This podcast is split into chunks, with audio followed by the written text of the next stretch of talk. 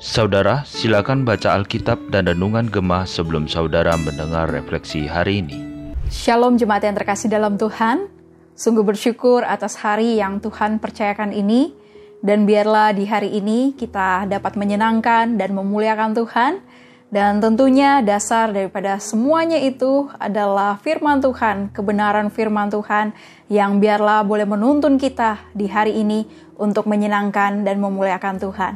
Dan sebelum lebih jauh, mari saya mengajak kita untuk berdoa.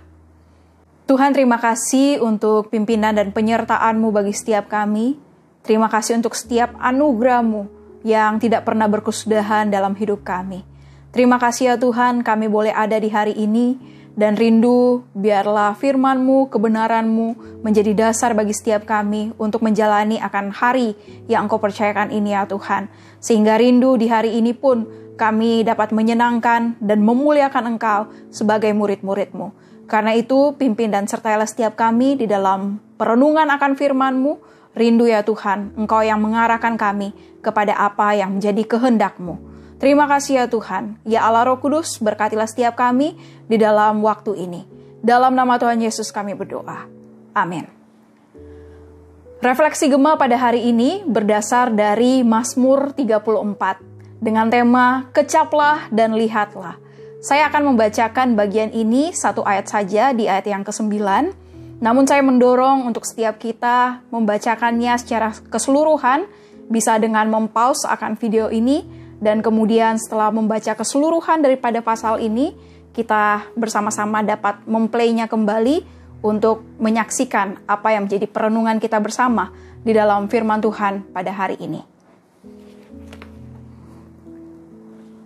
Mazmur 34 ayat yang ke-9 menyatakan, Kecaplah dan lihatlah betapa baiknya Tuhan itu, berbahagialah orang yang berlindung padanya.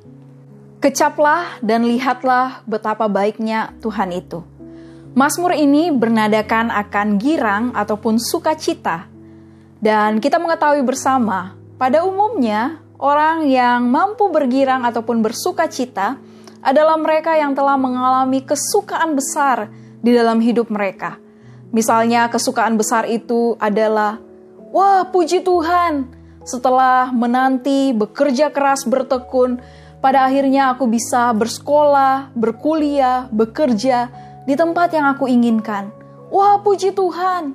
Setelah mendoakan sekian waktu, berusaha, pada akhirnya aku bisa mendapatkan pasangan hidupku.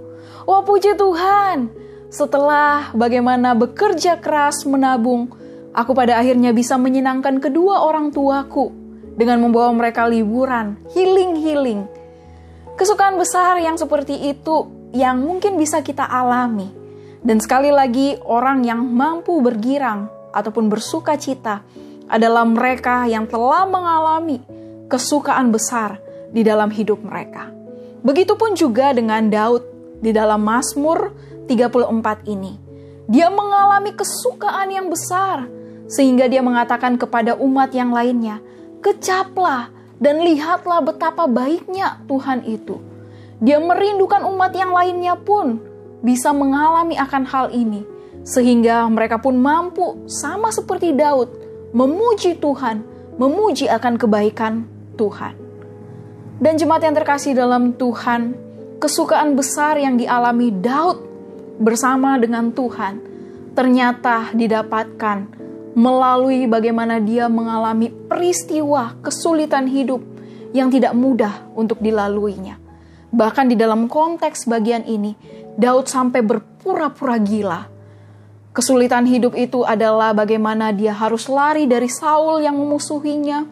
Bahkan di dalam pelariannya ketika dia sampai ke kota Gad, di situlah dia dicurigai oleh penduduk pada waktu itu bahwa dia akan membahayakan kota.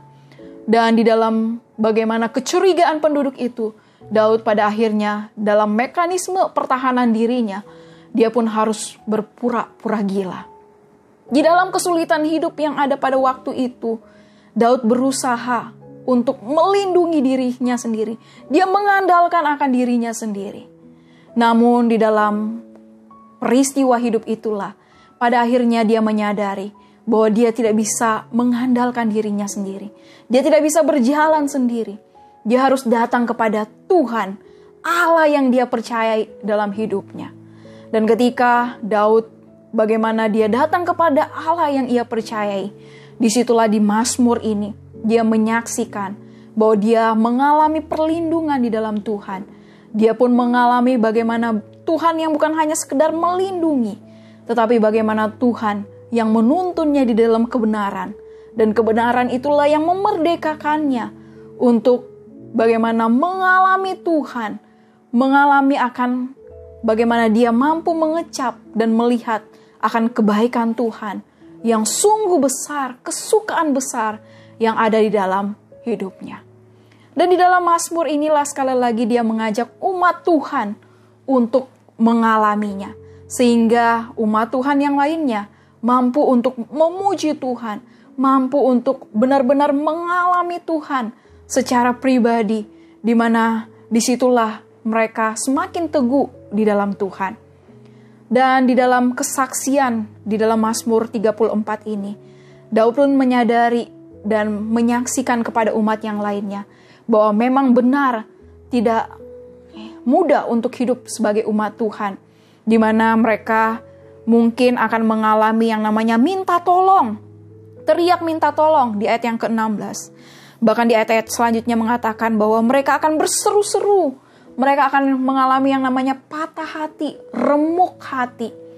Tetapi di dalam bagian inilah Daud pun menyaksikan bahwa ketika mereka datang kepada Allah yang mereka percaya, yang Daud percayai, Tuhan itu akan menyelamatkan jiwa mereka. Ayat yang ke-19 menyatakan, Tuhan itu dekat kepada orang-orang yang patah hati dan ia menyelamatkan orang-orang yang remuk jiwanya.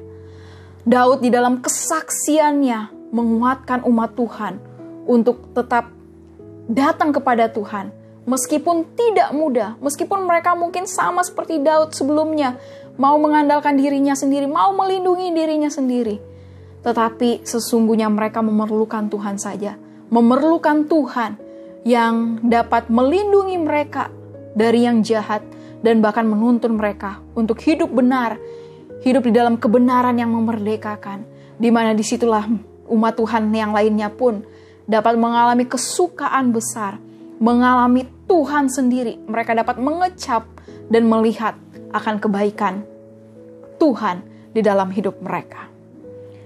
Dan jemaat yang terkasih dalam Tuhan, untuk setiap kita pun, ketika kita rindu untuk mengecap dan melihat kebaikan Tuhan, ketika kita rindu untuk mengalami Tuhan, mengalami kesukaan besar yang seperti Daud saksikan, itu pun bisa kita dapatkan di dalam bagaimana Tuhan yang menyelamatkan akan hidup kita.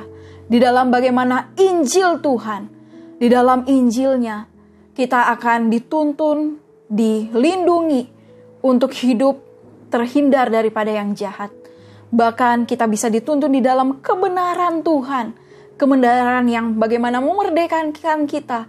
Kebenaran yang bahkan membawa kita untuk mengalami Tuhan. Mengalami bahwa Tuhanlah yang segalanya di dalam hidup kita. Apa pun peristiwa sulit yang mau memisahkan kita, yang mau melululantakan akan kepercayaan kita kepada Tuhan tapi di dalam Injil Tuhan itulah kita akan melihat bahwa Tuhanlah segalanya. Kita rindu mengalami Tuhan, mengalami kesukaan besar yang daripadanya. Dan di situlah kita bisa mengecap dan melihat kebaikan Tuhan. Tidak ada yang lain yang kita bisa dapatkan di luar daripada itu selain daripada Tuhan. Dan oleh karena itu, mari kita datang juga kepada Tuhan. Apa pun peristiwa dalam hidup kita, Mari kita datang kepada Allah yang kita percaya. Di dalam Dia kita dapat dituntut untuk hidup di dalam kebenarannya. Biarlah firman Tuhan ini yang juga boleh menguatkan akan setiap kita. Mari kita berdoa. Tuhan terima kasih untuk firman-Mu yang juga telah menuntun kami di hari ini. Tolong kami ya Tuhan untuk benar-benar mengalami Engkau, mengalami kesukaan besar itu apa pun peristiwa dalam hidup kami, kami tetap percaya bahwa kami mampu mengecap melihat akan kebaikan-Mu, sebagaimana di dalam keselamatan, dalam Injil-Mu yang telah menyatakan akan hal ini.